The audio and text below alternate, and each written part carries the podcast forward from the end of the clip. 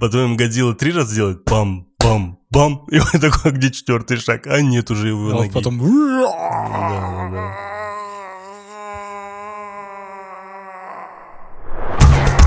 С вами ведущие Тельман Акаов и Алекс Кин. Мы вернулись вместе с Годзиллой. Наше приближение невозможно остановить. Разрушительный юмор не позволит восстановиться. Атомный луч критики пробьет в самое сердце сюжета. А завывающий боевой рев комментариев еще долго будет звенеть в ваших ушах. Это мы смотрим. Сезон «Монарх». Уже на всех подкаст-площадках мира. Мы вернулись, друзья.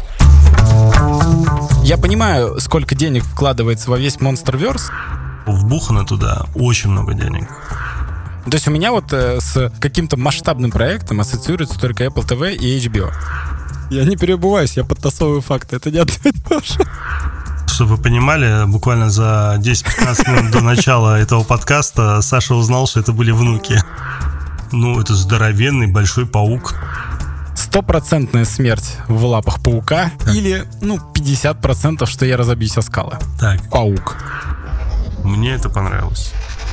Король всех монстров, легендарный Кадзю, феномен гиганта, ставший самым популярным чудовищем в мире.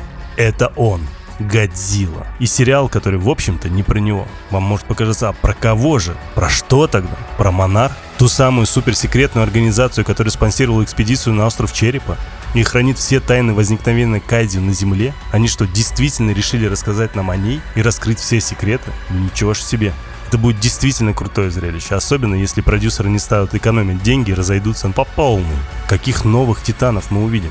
Как близко коснемся к тайнам возникновения Кайдзю?